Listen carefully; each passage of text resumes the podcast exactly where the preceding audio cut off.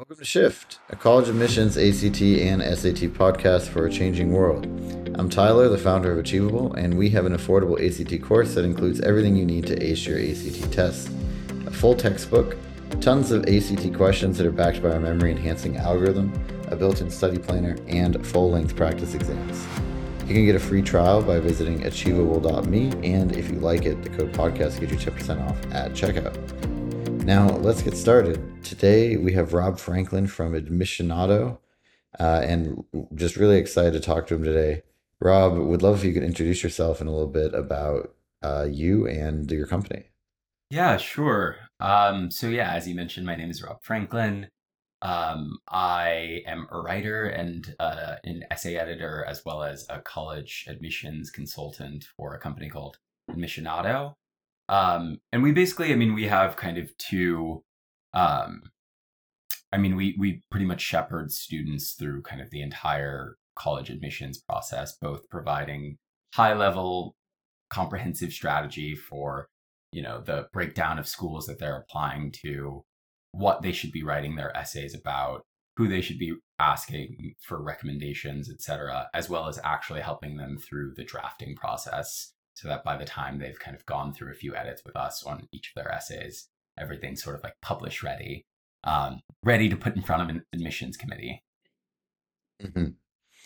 Very cool. Yeah.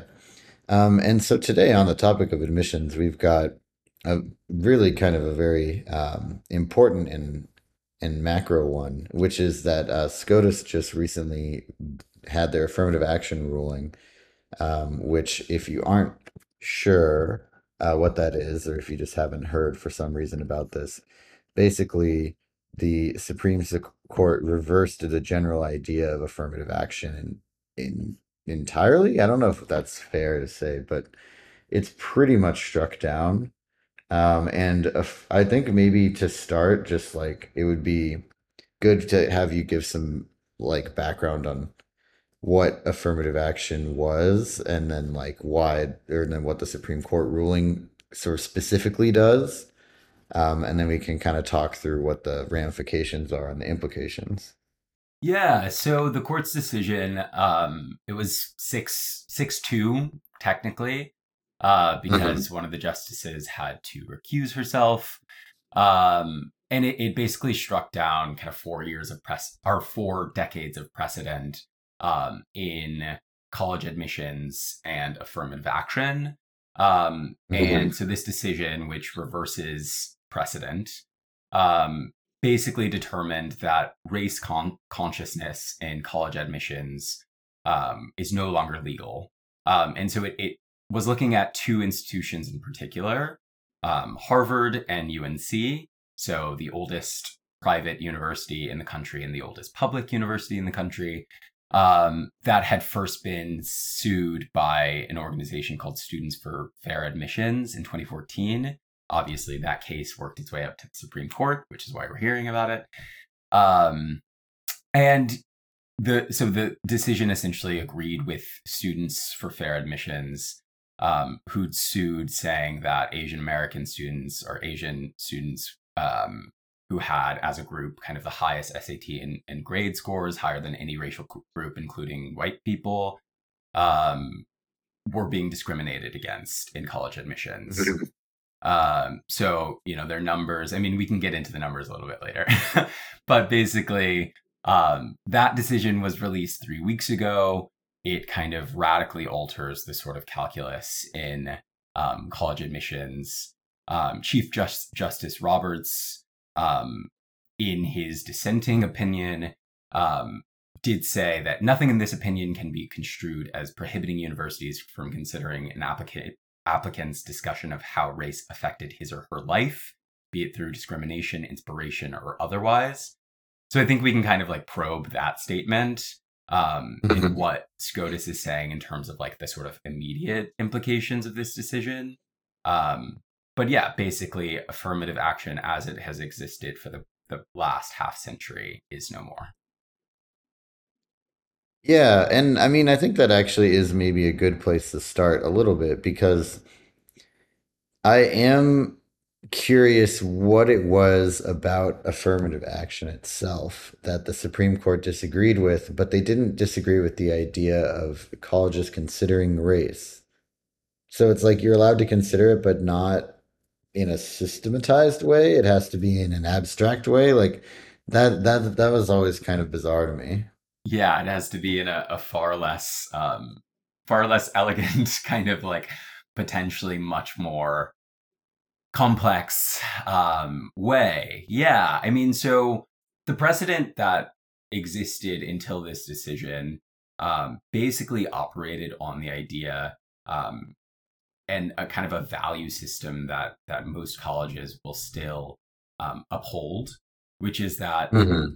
these colleges, you know, let's use Harvard as the example because it was actually one of the cited institutions in this case. Like, Harvard's promise is not just providing a great education, it's also providing basically this kind of like microcosm of like the best of the best of, you know, people from around the world, 18 to 22 year olds for the undergraduate population for the most part. You know, the kind of best of the best young people from an array of backgrounds, countries, first languages, religions, and ethnicities, etc. And so critical to that kind of tapestry that they're trying to put together, in addition to, you know, not wanting every single person to be an athlete or every single person to be a computer programmer, is people who have different racial and ethnic identities. Mm-hmm. And so, I mean, you know, critics of this decision, myself included, would say that striking down kind of race-conscious affirmative action lessens these institutions' ability to create that sort of tapestry that they strive to create, and is also like part of why they're sort of sought-after institutions. People want that experience. Mm-hmm. Well, it's also kind of, It's like you said, it's like they're specifically trying to prevent these institutions from creating that tapestry intentionally. It is bizarre because it's a little bit of like, shouldn't they have the freedom to do whatever they want, right? They're private institutions. Yeah, it's like it's this kind of technicality, basically because they do receive some federal funds. So private institutions, you know, your Harvards, your Yales, your Stanfords, they still receive some federal funding. So as part of the Civil Rights Act, which basically prohibits discrimination in both public and private institutions, they are still bound by this decision. Versus public institutions like UNC, you know, are more obviously bound by federal law. Mm-hmm. Yeah, I mean, I think that it's all kind of it's a strange, to me I felt like the court's decision was strange, right? Like, but because they're kind of trying to argue that essentially there's no, you can't have preferential treatment, but then they left open the door to give preferential treatment based on like what people say in their essays. Yeah. Instead of what they check the box on their common application. So it's pretty bizarre. I mean, I think that the key thing here is that they're trying to say, basically, I think that the point of the point, quote unquote, was to say that you can't favor people based on race. Precisely. I guess. Yeah. But then the colleges are still going to, right? Like, I mean, that's the thing, is Harvard basically released a statement that was like, we really encourage people to incorporate their journey as a minority in the essay section, right? And they're legally allowed to consider that. So already, like, all these colleges are basically like, well, here's how we're going to try and achieve those tapestry goals anyway. Yeah, it's, I mean, I would say kind of two things to that, where it's like, yeah, the first reason that it's sort of illogical, and we'll see how this story develops, but it's you know, they've struck down this one means of creating diversity in a college class, racial diversity, on the grounds that it basically gives an advantage to certain racial groups in comparison with others. But they haven't shut down other forms of advantages in college admissions. So, for instance, recruited athletes, legacy admissions, children of staff, and we can kind of get into some of the numbers with that. But then this other point that you're making around like how it's going to be kind of incorporated into the essays. They're playing. I mean, it's going to be tricky from the admissions committee's perspective because they're going to be walking a very narrow line under quite a bit of scrutiny, where technically they're still able to consider one's racial, ethnic identity in the context of how that has impacted your journey and who you are today, as evidenced in letters of recommendation, one's essay, etc.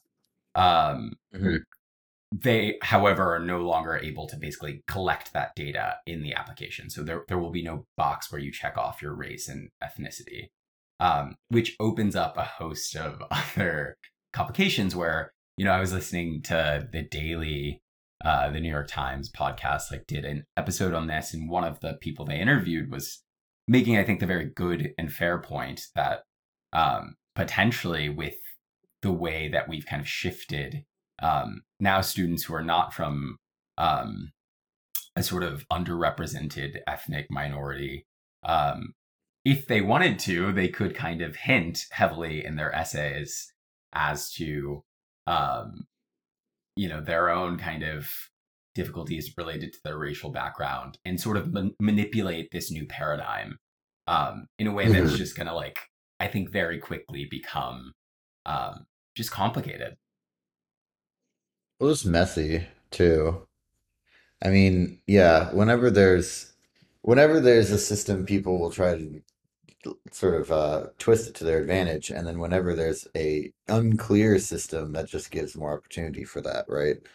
So and the other thing too that's interesting is, like, I feel like if you in a college admissions setting submitted your race as one race and it was actually the other, I feel like there was, like, consequences for that, or there was some level of, like, you know, you have to be telling the truth, versus, like, if you're in an essay saying or heavily implying that you're a race that you're not, especially the heavily implying part, I feel like there isn't really any repercussions for that.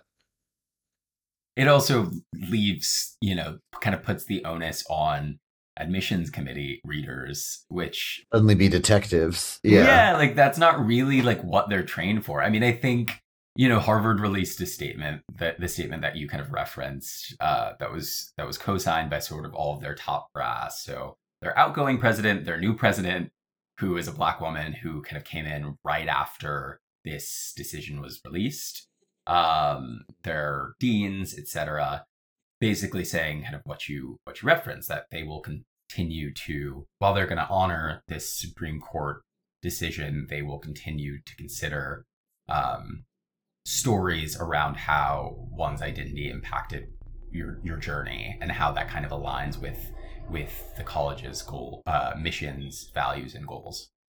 Yeah, no, so it's really, for me, I think the first part that I feel like is going to be, if technically the goal of the current SCOTUS is to say you can't, basically, like, college admissions is federally funded, it's kind of like a protected class of thing, and we're going to say that you can't change it based on things like, or you can't make decisions based on things like race. But you pointed out earlier, there's a pretty obvious and probably more troublesome equality issue in a lot of ways, which is legacy admissions. I think I saw a statistic that I believe 44% of white Harvard students are legacy admissions. It's insanely high. It's a ton. right? I need to go see if I can double check that. It's certainly not a negligible amount. I saw maybe the same study. I mean, yeah, I was seeing a study by the National Bureau of Economic Research said 43% of white students admitted to Harvard were recruited athletes, legacy students, children of faculty and staff, or that's the one. Okay, yeah, which is basically that's the stat I was thinking of. Yeah, dean's interest is applicants whose parents or relatives have donated in the past. So that's right. 43% of white students compared to about 16% for Black, Latino, and Asian American students. So, you know, and then if we broke out, I don't want to just speculate blindly, but, you know, even within that 16, or looking at kind of Black, Latino, and Asian American students, it is quite possible, given that, you know, Black people have only been attending these colleges for a little over a century. In some cases, I mean, with UNC, they started admitting Black students in 1955. It's very possible that number's even smaller for Black and Latino students, smaller than 16%. Right. Yeah. So it's like, okay. At least in the current state, we're upholding a very clearly kind of preferential system that disproportionately impacts white students and benefits white students, and striking down a system that was the most effective tool that colleges had to guarantee a kind of racially diverse class, which again is part of what they're selling. Right. Yeah. I mean, I think it's interesting. The legacy admissions things got challenged like the next day. So I feel like that, I mean, it would be interesting to see if they're consistent and then they chop that as well. But I do think that the idea that, you know, private universities have to be a total meritocracy is an interesting one, right? Because it's something that some people feel very strongly about. And then, you know, on the other hand, they're private institutions. I think that it'll be something that unfolds like kind of over sort of waves. Like the first year is going to be weird. I think like over the next couple of years, like sort of a new system will emerge. But in the short term, right, as we're kind of looking at 2023 college admissions in 2024, like what do we think sort of the impacts are going to be of this? Like, how do we think this is going to change things? I mean, the first thing that comes to my mind is I think that schools are going to, my guess is that most schools are going to try really hard to reproduce what they already like have in terms of diversity, just with less information. That's my first guess, basically. Yeah, I'm sure that will be their goal. I mean, Harvard has already kind of reiterated their commitment to racial diversity on campus, and I think, you know, they're probably in the process of figuring out how they're going to go about that. I mean, I think something first is like important to kind of establish or just mention, which is that, you know, a school like Harvard and its sort of comps have less than 2,000 slots that they're filling. And I mean, I think for Harvard, it's like 1,600 incoming slots. Their applicants, like they have far more than that, who would be capable of academically excelling on campus. So, you know, way more. Yeah. Like for the 2019 class, I was seeing stats that, you know, they had 35,000 applicants, about 4,000 with perfect math, SAT scores, 3,000 with perfect verbal, over 8,000 with perfect GPAs. And I think anybody who's gone to these schools can say it's like, yeah, I mean, once you're there, the hardest part is getting in. And then once you're there, like, you know, I mean, most good students could probably find a niche on campus and really thrive. So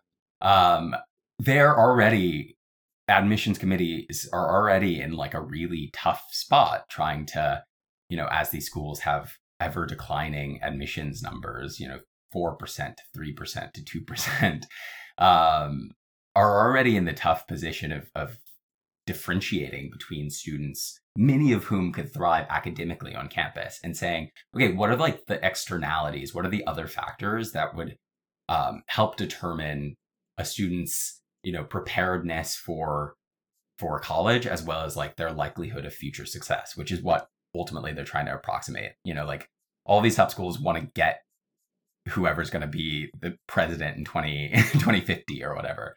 Mm-hmm. And so, yeah, like looking at what are these other traits that we can kind of incorporate that are significant and are indicators. I think like in the near term, the admissions committees are going to have a lot of difficulty reassessing and figuring out how to still include kind of the significance of one's racial and ethnic background in that picture of a student. Like I in short, like I think they're gonna have to be retrained. I think they're probably going to have to hire bigger admissions staffs, given that review of each individual application is likely to take longer if they're also taking on the role of kind of detective and trying to parse information on one's application to determine like, you know, oh, like perhaps this person is from X background.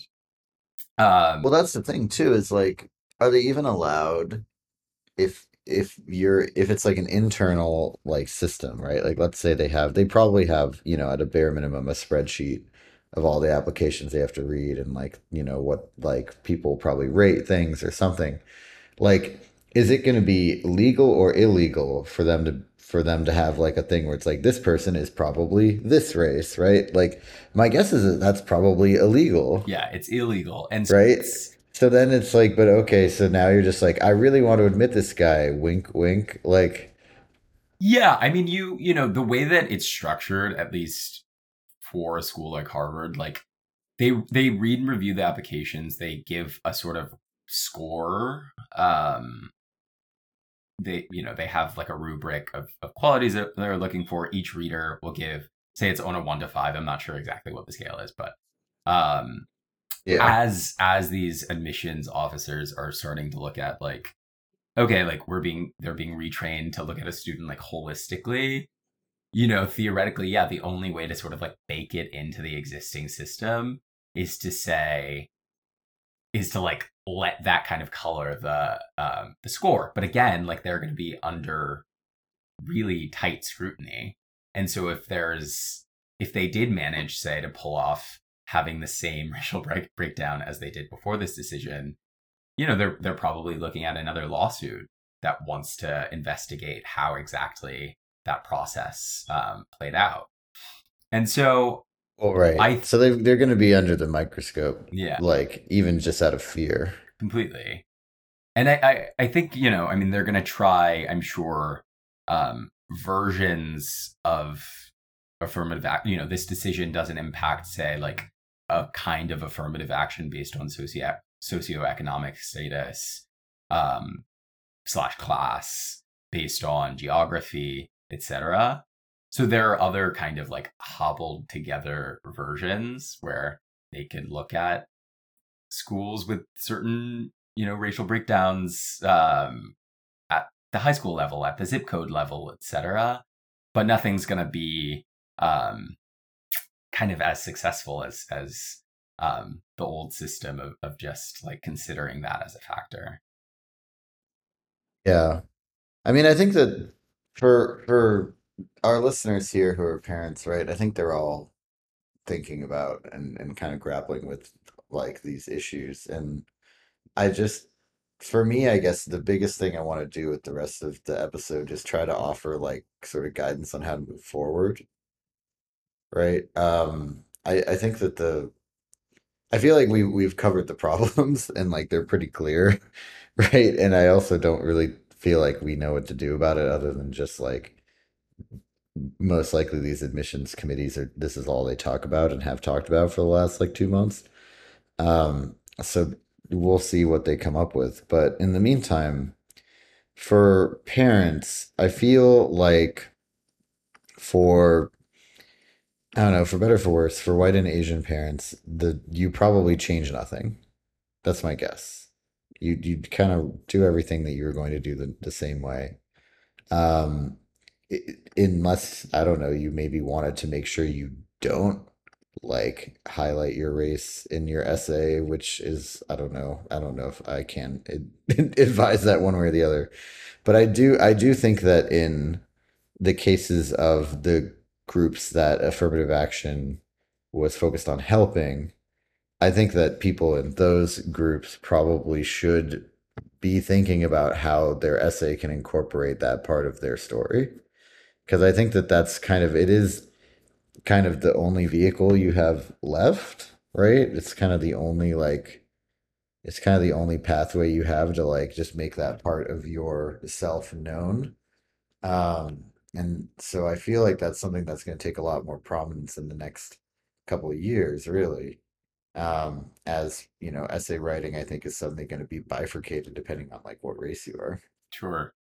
Yeah. You know, I mean, in kind of looking around at just like what admissions experts have said in the wake of this, versus comparing it to my own opinion, you know, I think like the jury's kind of still out in terms of like what is the right strategy. So, you know, some admissions experts are definitely saying Black and brown students should absolutely in their essay, if not the Common App personal statement, then in their supplementary essays, at least once kind of explicitly mention their racial background or their racial identity. And so, you know, there's opportunities to do that in the essays. Some admissions experts also say that your letters of recommendation can be an opportunity where obviously you don't write them, you don't control what goes in them, but you can signal to whichever teachers you're asking to write them on your behalf. You know, like I thought, say there's a natural tie-in, say like you're a Latinx student who's asking one of your Spanish teachers, your AP Spanish teacher, to write a recommendation because you didn't grow up speaking Spanish in the home. Like you could be like, oh, I'm asking you because I thought you could speak to like how I've not only excelled in the classroom, but I've really like adopted a sort of cultural aspect, and like this has helped to kind of bring out an aspect of my identity and help me kind of explore it further. You could kind of make that suggestion as like, this is why I'm asking you. Often teachers really appreciate if you kind of give an indication of why you're asking them specifically for a recommendation anyway. So sort of planting that, like, it would be helpful if they made a mention of your racial identity. So that is one school. Some experts are saying definitely kind of find a way to explicitly mention it.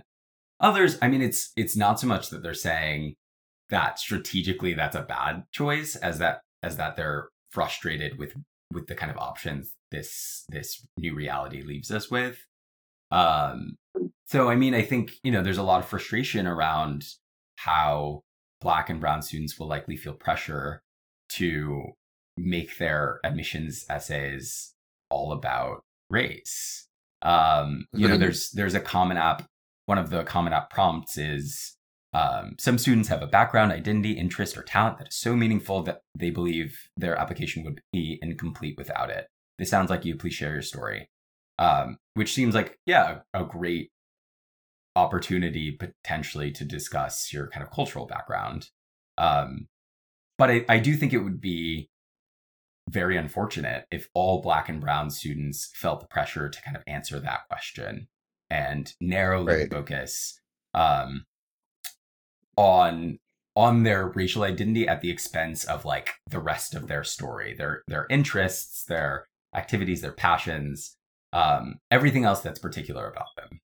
So, I mean, in thinking about this a lot and like, you know, both wanting to advise students to be kind of strategic and recognize that things are in flux and like there's no like new system that has been decided upon for students who are kind of applying in this or next admissions cycle. but also wanting to encourage students to like still draw out what is so distinctive about them. I think I thought a lot about my own kind of college application experience. You know, I'm Black. I'm from the South. I went to a majority white prep school. I grew up on the campus of a historically Black college. Like, there literally would not have been a way for me to write an essay, multiple essays about kind of who I am, where I came from, without some reference to racial identity. So I think, you know, frankly, my advice is to students, if you genuinely feel like your race has had no impact on your life, your upbringing, and your kind of intellectual lens on the world, then feel free not to mention it. But for the rest of us, the vast, vast, vast majority, of course it is impacted. You know, even something like how you view climate change, how you view the racial justice protests of the last 3 years, how you view COVID and its implications, like that's still filtered through the lens of race, because it impacts everything in our daily world. And I think you don't have to answer the question in a way that feels inauthentic or caricaturish. You can still filter your experiences, your passions, through your identity, and just kind of provide context on how that has sort of like deepened your commitment to your existing passions.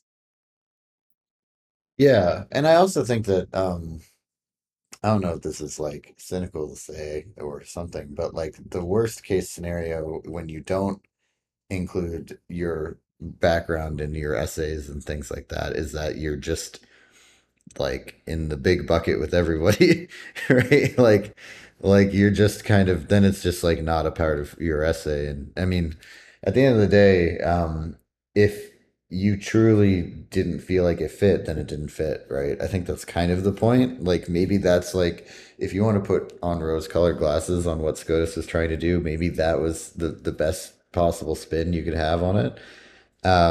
You know, it should only matter if it matters. But yeah, it's interesting. I would definitely advise people against, you know, the sort of inelegant mention, like anything that's going to feel, yeah, I guess just inauthentic, that feels like you kind of found a way to shoehorn it into your essay. Like, but I would say, you know, to students that I'm working with right now, like, in the wake of this decision, if they were planning not to mention it at all, to consider how they could kind of meaningfully write an essay, like even if it's one of their supplementary essays, or their shorter answers. Yeah, that sort of explores identity in a kind of. I think it's also just like, it's just the way the world works, right? I mean, at the end of the day, if you knew that if you could do a handstand, it would improve your college admissions chances, everyone would be signing up for handstand classes tomorrow, right? Like it doesn't really, like I think everyone's trying to kind of be successful, right? And, totally. And so you've got to play the game as it is, not in the idealized version that you think it is. So that's where I would say, if I were in your shoes, I would do the same thing. I would say, especially this year, like, I'd try to find basically a thoughtful way to include it if I needed to. Yeah, I think that's good advice. Yeah, I mean, it's, you know, you're basically like trying to pitch yourself on an application, and this should certainly, it never was and should never be like the only thing that you're telling about yourself. Yeah, that is not, you know, that's not a sufficiently compelling pitch, but for most students, it will inevitably be part of just what kind of makes you and what makes you like an exciting perspective. Yeah, freshmen at any of these kind of elite schools. Yeah, exactly. Well, great. Any kind of parting thoughts on this topic before we wrap up? No, I think we pretty much covered it. I'm sure I'll have many more thoughts immediately following this conversation. But. I know. Yeah, we can. Hey, we can always do another one later. Well, great. This has been Shift, a college admissions podcast for a changing world, hosted by Tyler from Achievable with Robert Franklin from Admissionado. And you can get a free trial of Achievable's ACT course by going to achievable.me. And if you like it, use the code podcast to get 10% off.